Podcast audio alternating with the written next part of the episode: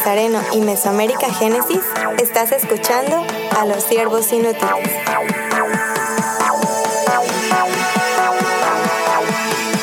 Saludos nuevamente y bienvenidos al podcast de los siervos inútiles. Yo soy Scott Armstrong y aquí tengo a mi izquierda Freya Galindo. Hola a todos. Reverendo José Luis Acevedo. ¿Cómo están? Y Emily Armstrong a mi derecha. Saludos. Es un gusto estar con ustedes y normalmente en ese momento yo compartiría ya el tema del episodio. Pero hoy vamos a empezar con una historia. Emily, ayúdanos. Había una vez que yo estaba en la iglesia ahí en Estados Unidos hace como 20 años. Yo no sé de ustedes, yo sé, José Luis, tú haces un poco en la cocina, ¿verdad? Estás ayudando a Evelyn en la Sí, cocina. claro, claro, Mucho. sí. Y Freya, No, no me gusta mucho. Lo tengo que hacer, pero no me gusta mucho.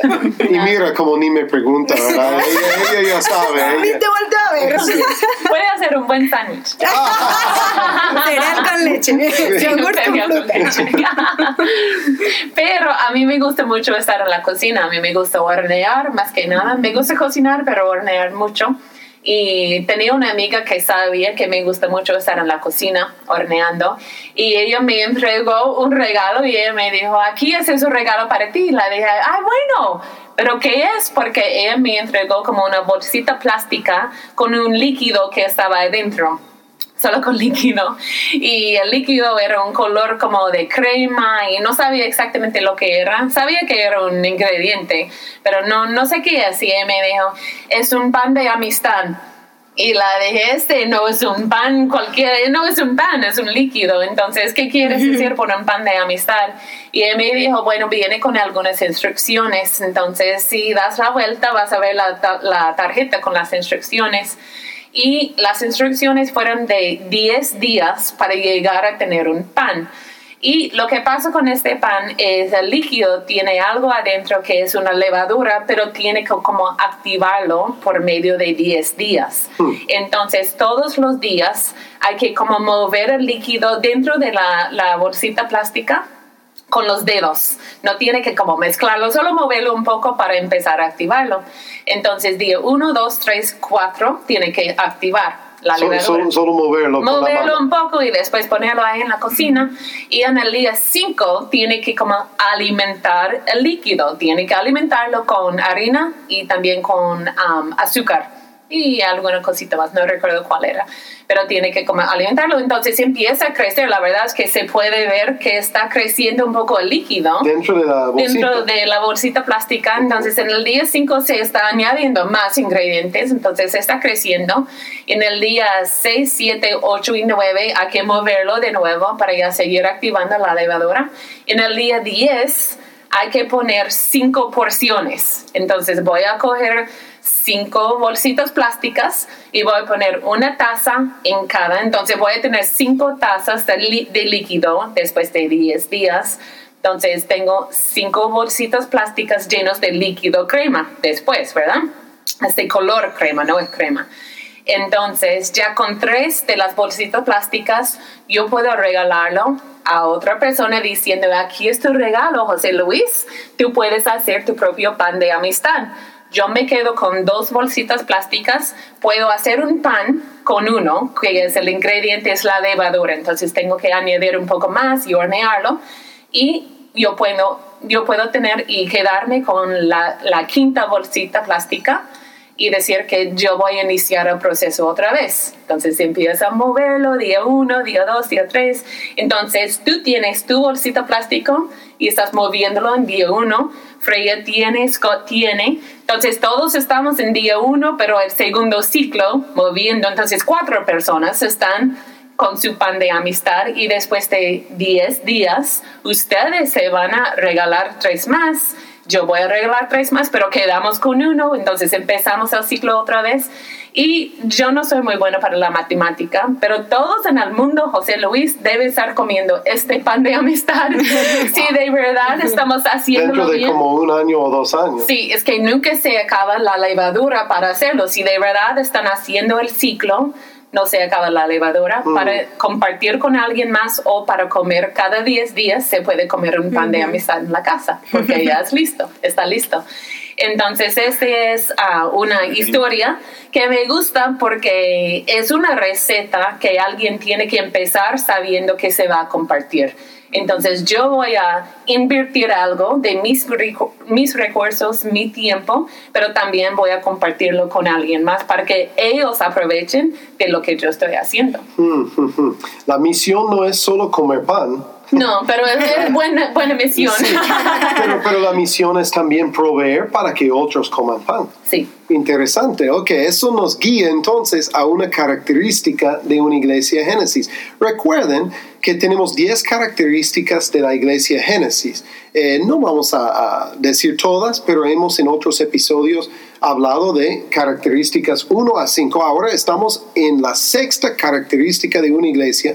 Es una iglesia misionera, una iglesia eh, saludable. Entonces, eh, esta sexta característica es una iglesia Génesis identifica, desarrolla y envía pastores misioneros y plantadores nuevos con intencionalidad, enfocándose en la estrategia educativa de la denominación. Uh, me encanta.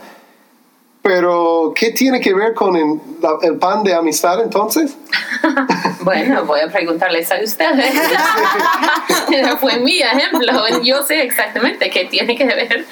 Pero, ¿por, qué usamos una historia así? ¿Qué piensa Freya? ¿Por qué puedo, puedo usar una historia así para hablar de esta característica? Bueno, esta característica habla acerca de desarrollar eh, otras personas como líderes y enviarlos, no solo desarrollarlos, pero enviarlos. Entonces, cuando tú estabas hablando de, eh, de, invertir tus propios recursos para hacer un pan que le vas a dar a alguien más, la mezcla, ni siquiera vas a darle el pan ya hecho, entonces eh, tiene que ver con eso, ¿no? Con que nosotros como iglesia invertimos los recursos, invertimos nuestro tiempo en desarrollar líderes, en desarrollar personas que pueden desarrollar el ministerio, pero no para retenerlos, sino para compartirlos y en este caso para enviarlos. Mm, intencionalidad.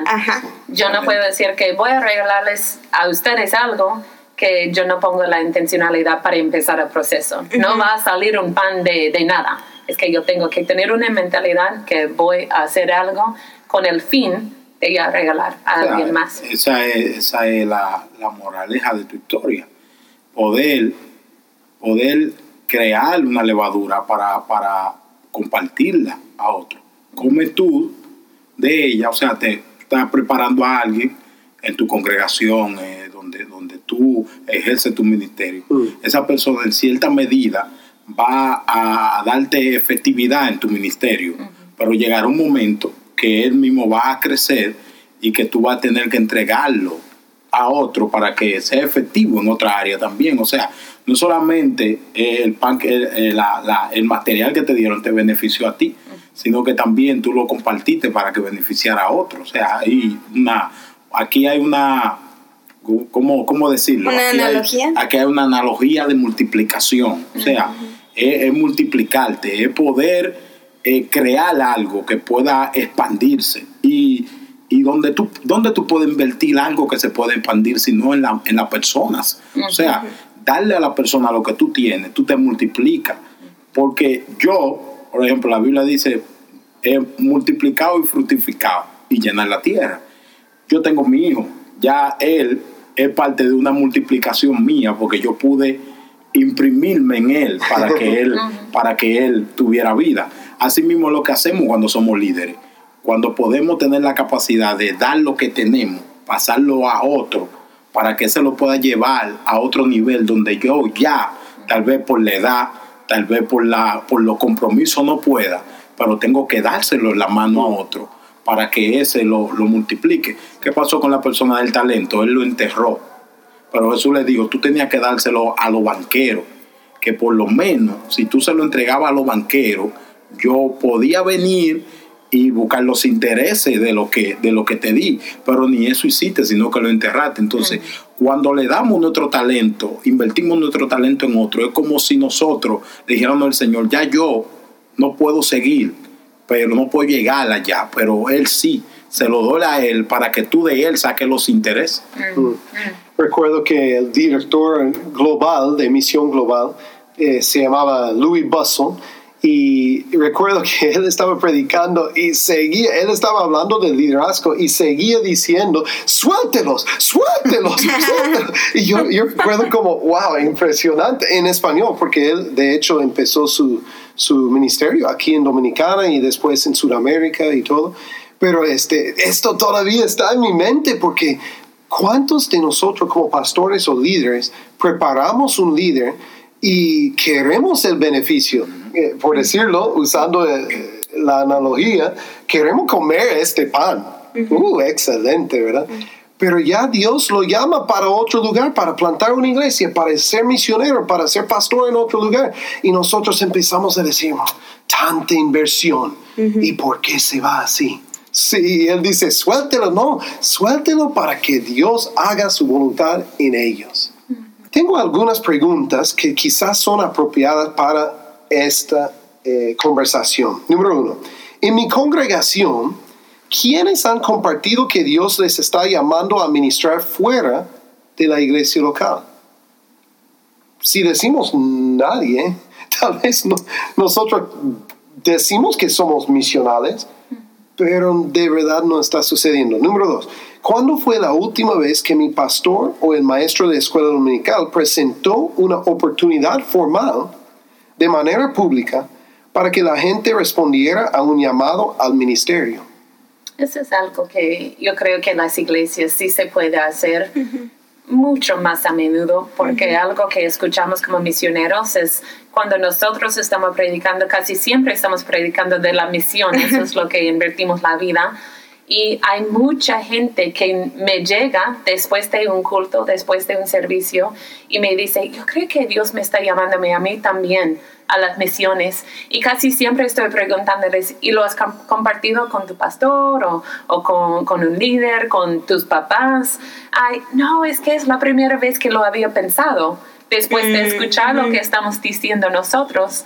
Y siempre he pensado que cómo sería el ambiente de la iglesia si de verdad nuestros pastores y líderes estaban hablando del llamado al servicio, al pastor, al misionero, a, un ministerio de compasión, a, de verdad invertir el dinero, sería, serían muchos más jóvenes y mm. adultos diciendo que ay, sí, tiene razón, es posible que Dios me está llamándome a mí también, pero necesitan la idea. A veces pensamos que ellos solo van a tener la idea y después contarnos, pero yo creo que como líderes tenemos un lugar de estar ayudando a nuestro, nuestra gente, no solo voy a decir jóvenes, pero a nuestra gente a, a, de verdad entender cómo suena la voz de Dios mm. en cuanto a servirle en misiones como pastor. Y esta característica es pastores misioneros, plantadores de iglesia. Mm. Um, entonces, esa característica es con intencionalidad de crecer el reino por medio de estos, estas avenidas, ¿no?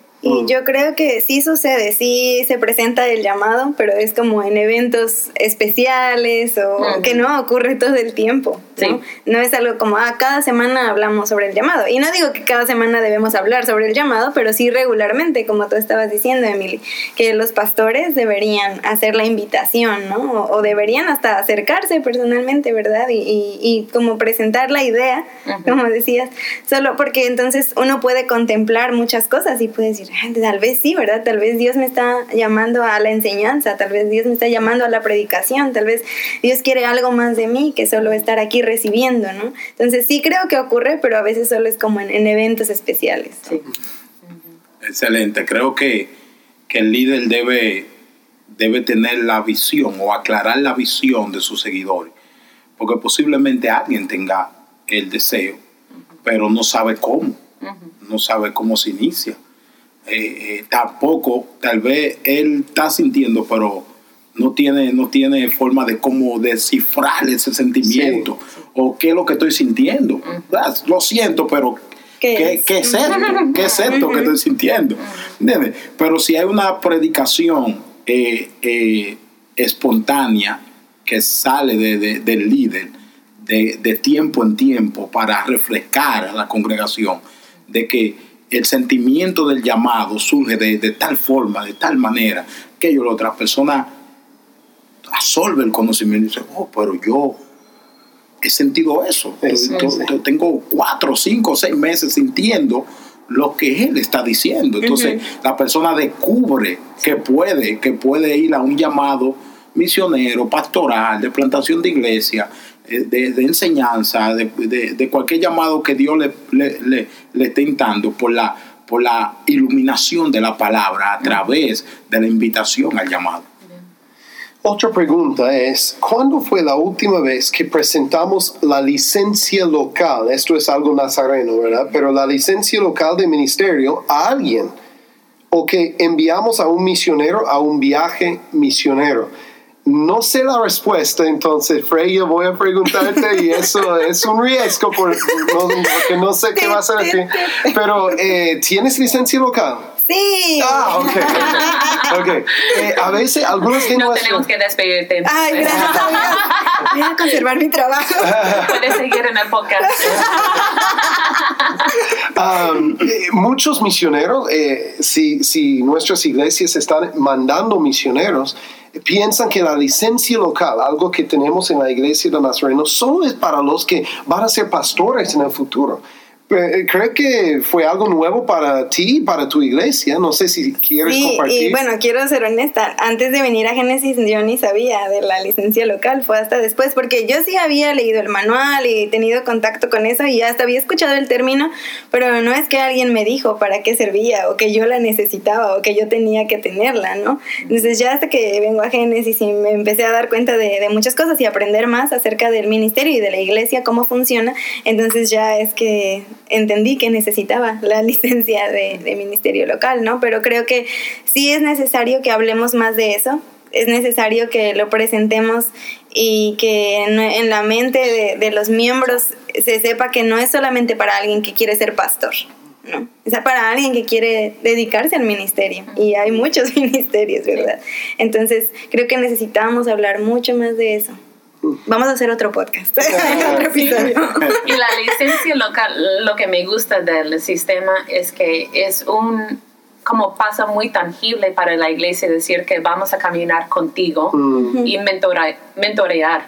No sé si es una palabra muy bien usada en español, pero es algo que la verdad estamos Monitorear suena. monitorear quizás, pero es algo que estamos hablando en, en los niveles de la región de cómo podemos involucrar a los jóvenes más hoy día en el ministerio actual. Y yo creo que ya tenemos el sistema de esa licencia local, pero necesitamos que las iglesias lo tomen en serio, Sí. que de verdad nuestros líderes que tienen 40 años, 50 años, lo están mirándolos con 15 años y 20 años diciendo que vamos a ir a caminar contigo en el ministerio porque veamos que tú puedes llevar a cabo un buen ministerio. Y, y ese sistema debemos verlo más en nuestras iglesias. Las iglesias deben tomar, tomarlo más en serio. Hay una parte de esta característica que dice enfocándose en la estrategia educativa de la denominación. Eh, aquí tenemos Freya, estás estudiando uh, una maestría. Eh, no sé si quieres hablar de, de esta parte de la, de la estrategia educativa de nosotros. Bueno, sí, la Iglesia del Nazareno tiene diferentes oportunidades que nosotros podemos aprovechar para aprender más y para educarnos y tienen, eh, tenemos como con, con validez oficial, ¿verdad? Que con diploma y todo. Entonces, bueno, lo que estoy estudiando es la maestría en Ciencias de la Religión con mención en estudios interculturales con el Seminario Nazareno. ¿Y cuántos, cuántos de nosotros en, en- en toda la región sabemos que existe esto? Tenemos hasta eh, bachillerato, Bachillerato. tenemos licenciatura, tenemos eh, Especialidades. especialidades, maestría, tenemos Pastoral eh, juvenil. pastoral juvenil, algo que se llama escuela de liderazgo, que, que son libros, son cursos que uno puede en un año, dos años, cada semana. eh, tomar una lección, enseñar en tu iglesia local y capacitarte en una área para el ministerio, no solo para aprender más, pero para poner en práctica y ministrar. Y todas estas oportunidades cabe mencionar que no solo son para alguien que dice yo quiero ser misionero o yo quiero ser pastor, no, están abiertas Sí. a los miembros, a Sí. los laicos. ¿sí? Hasta tenemos doctorado. Este, hay, hay personas que están estudiando doctorado en ministerio o en eh, estudios interculturales. Me fascina. Hay personas de otras iglesias que a veces vienen a nuestra denom- denominación y dicen, tienen mucho. Y hay gente en nuestra propia iglesia que a veces dice, pero yo no sé exactamente si tenemos materiales. yo, yo no sé si tenemos una forma de, De de educarnos, de prepararnos. y Sí, todo. Ah, estamos aquí para decir, parte de la característica es educarnos dentro de la denominación, pero ¿para qué? Para ser utilizado, no para solo tener el diploma en la pared, ¿verdad? Sino para utilizarlo ya en el ministerio. Y este sí es parte de la cultura nazarena, es parte de lo que se va a ver en todo el mundo, en las regiones. Tenemos sistema de educación, Sí. no solo aquí en América Latina, es que los tenemos seminarios en muchos lugares en todo el mundo. También tenemos universidades en Estados Unidos. Creemos en la educación, creemos que Dios nos ha dado una buena doctrina y queremos que nuestros nazarenos lo entendemos para que lo hablamos, para que lo predicamos bien. Entonces, no solo se trata de nosotros en Mesoamérica, es algo muy nazareno que creemos en la educación. Yo quiero escuchar de ti, José Luis, porque tu iglesia es un modelo, en mi opinión, es un modelo de esta característica. Muy práctica. Muy práctico. Eh, estamos viendo que ustedes preparan líderes y los suelten, por decirlo. ¿verdad? Los dejan Los los envían, mejor dicho. creemos, creemos, creemos en la palabra de- del apóstol Pablo, primera de Corintios capítulo 9, versículo 9, que dice, no le ponga bozal al que trilla. Mm, O sea, alguien, alguien está creciendo, hay que darle la herramienta. Alguien tiene talento, hay que abrirle la puerta. mm, La persona está mostrando llamado, hay que, hay que empujarlo a eso. O sea, es lo que la, la idea que, que se tiene allá. O sea, nuestro pastor y, todo, y todo el equipo es lo que cree. A la persona se le da oportunidad, se le abre el espacio para que crezca y desarrolle su talento. Y cuando, cuando madura en ese talento y crece, entonces hay que, hay que enviarlo a un espacio donde él ejerza eso a plenitud, donde, donde lo- esas capacidades se puedan bendecir a otros. Porque esa es la misión de la iglesia. La misión de la iglesia no es tener personas dentro de la congregación ya cargadas de conocimiento, Mm. cargadas de estrategia, cargadas de instituto, cargadas de diploma, de doctorado, de, de todo, ahí sentado y haciendo nada. No. Si usted tiene, usted sabe, usted tiene un doctorado en ciencia de, De la religión. de la religión, vamos a usar eso. Así es. Vamos, vamos a utilizarte en, en un seminario. Vamos a, a buscar la forma de que tú le enseñes esto a otro. Vamos a crear espacio para que tú lo hagas. O sea, no es solamente que te prepare, es que te prepare y vaya, pero la mentalidad tiene que cambiar. mm. La mentalidad de los pastores tiene que cambiar. eh, tiene que ser como, como Luis. Luis, eh, suéltalo. O sea, su- suéltalo, suéltalo, no lo controle. Déjalo que, que salga, suéltalo para que, para que avance, para que crezca, para que se desarrolle. Porque entre más tú creas oportunidades para que el ministro se desarrolle, yo entiendo que más crece la iglesia, Sí, más sí. se desarrolla, más avanza. El potencial de una iglesia está en sus miembros. Sí. O sea, el potencial de una iglesia no está en el diezmo que tú recolectas, Mm. no está eh, eh, en la estructura eh, de iglesia que tú tengas. Eh, bueno, tengo una iglesia grande, pero tengo, tengo, tengo 100 miembros, pero no, no, No hacemos no nada. hacemos nada con ellos. Lo tenemos ahí para que vayan los domingos a la iglesia. No. El potencial y el crecimiento de una iglesia está en las personas. Mm. Donde se invierte es en la gente. Para que la gente conozca su llamado, conozca su destino en Dios y salga a ejercerlo para que el reino crezca. Debemos Esa mencionar, debemos mencionar que esta iglesia ha plantado 11 más. Sí, 11, 11 más. 13, 13. 13 ahora, mira como ya en los últimos meses ya han plantado otras. 13 congregaciones. Cada uno tiene líderes, cada Claro. uno está produciendo otros líderes. Eh, me fascina, me gusta. Yo creo que buena forma de eh, cerrar este podcast es hablar de nuestros candidatos y el proceso de candidatura. Eh, eh, Freya y Emily, ustedes están en esto, ¿verdad? Eh, han podido ver cómo algunos pastores están muy dispuestos y otros no. Sí, algo que es parte de la evaluación es siempre pedimos una carta de recomendación y la verdad es que es una carta de apoyo. Queremos saber que su pastor y también su superintendente de distrito están listos para mandar un líder, alguien que sí se ha comprobado en su ambiente. Y recibimos en la primera generación de, eh, de Génesis, eso es lo que siempre llamamos a los primeros misioneros, Freya, fuiste parte de la primera generación, pero mandamos una, una misionera que se llama Luz y ella es de México y algo muy bonito del testimonio de Luz es cuando yo pedí la carta de su pastor, su pastor también es su superintendente, entonces es, es, el mismo hombre, pero para Luz, su pastor y su superintendente es su papá. Entonces, de recibir la carta de él es muy especial, de verdad. Sí. Es muy especial porque se escucha por medio de los ojos de un papá, pero también un pastor y un líder de distrito que se ha desarrollado un candidato y que ellos están listos para, para mandarla. Entonces yo voy a pedir a Freya, se ve que no puedo leerlo ya con, con las lágrimas solo de pensarlo, pero Freya va a leer la carta de, que recibimos de, de su papá, pero también sus líderes de distrito. Luz Lastenia Jiménez Avendaño, quien está bien involucrada en el ministerio de nuestra iglesia a nivel local, zona y distrito, que goza de buen testimonio, es una persona hábil, muy responsable, con la capacidad de cumplir ministerios y tareas encomendadas.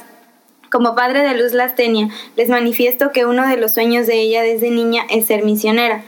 Luz ha estado involucrada desde niña en el Ministerio Infantil de la Iglesia, como conductora, predicadora de niños embajadores de MNI, en esgrima bíblico, maestra de niños en escuela dominical, predicadora de jóvenes en la iglesia local, conferencista en zona y distrito, recientemente involucrada en el campamento de orientación misionera y en el proyecto Pablo, por lo cual les, le suplico que se le dé todo el apoyo necesario para la asignación de misionero voluntario a Luz Lastenia Jiménez Avendaño, para que pueda cumplir con sus aspiraciones y sueños en la obra del Señor. Será un privilegio y una bendición apoyarla en oración, en mentoría y de igual manera nos comprometemos a apoyarla económicamente en nuestro distrito, en la iglesia local y como familia, y que nuestro Dios sea la honra y la gloria. Que nuestro Dios y Salvador Jesucristo les bendiga grandemente. Wow. Gloria a Dios, necesitamos más pastores ahí. Algunos van a decir, algunos van a decir, pero, ah, sí, pero es su papá, pues esto. Entonces, yo quiero decir, mm. si tu propia niña, si tu propio hijo decide ir como misionero, también vas a tener la, misma respuesta. Algunos van a decir, es más fácil porque mm. eres, eres el papá. El mismo papá es el superintendente y el pastor. Pero yo creo que es aún más impactante leer que vamos a apoyar en oración, vamos a eh, mentorear para usar la palabra, ¿verdad? Y también económicamente y va a ser un privilegio. Esto fue la palabra, ¿verdad? Un privilegio.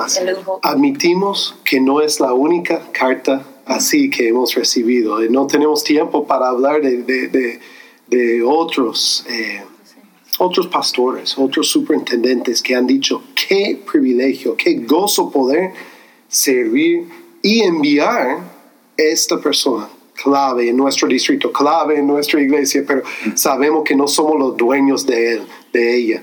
Vamos a mandarlo. Excelente. Gloria a Dios. Yo respeto ese hombre. Sí.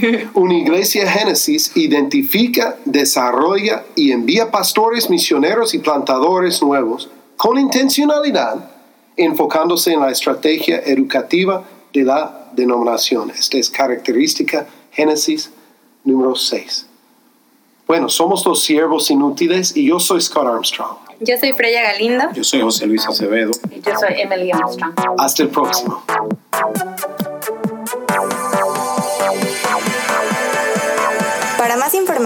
Visítanos en nuestra página de Facebook Siervos Inútiles Podcast y en mesoamericagenesis.org.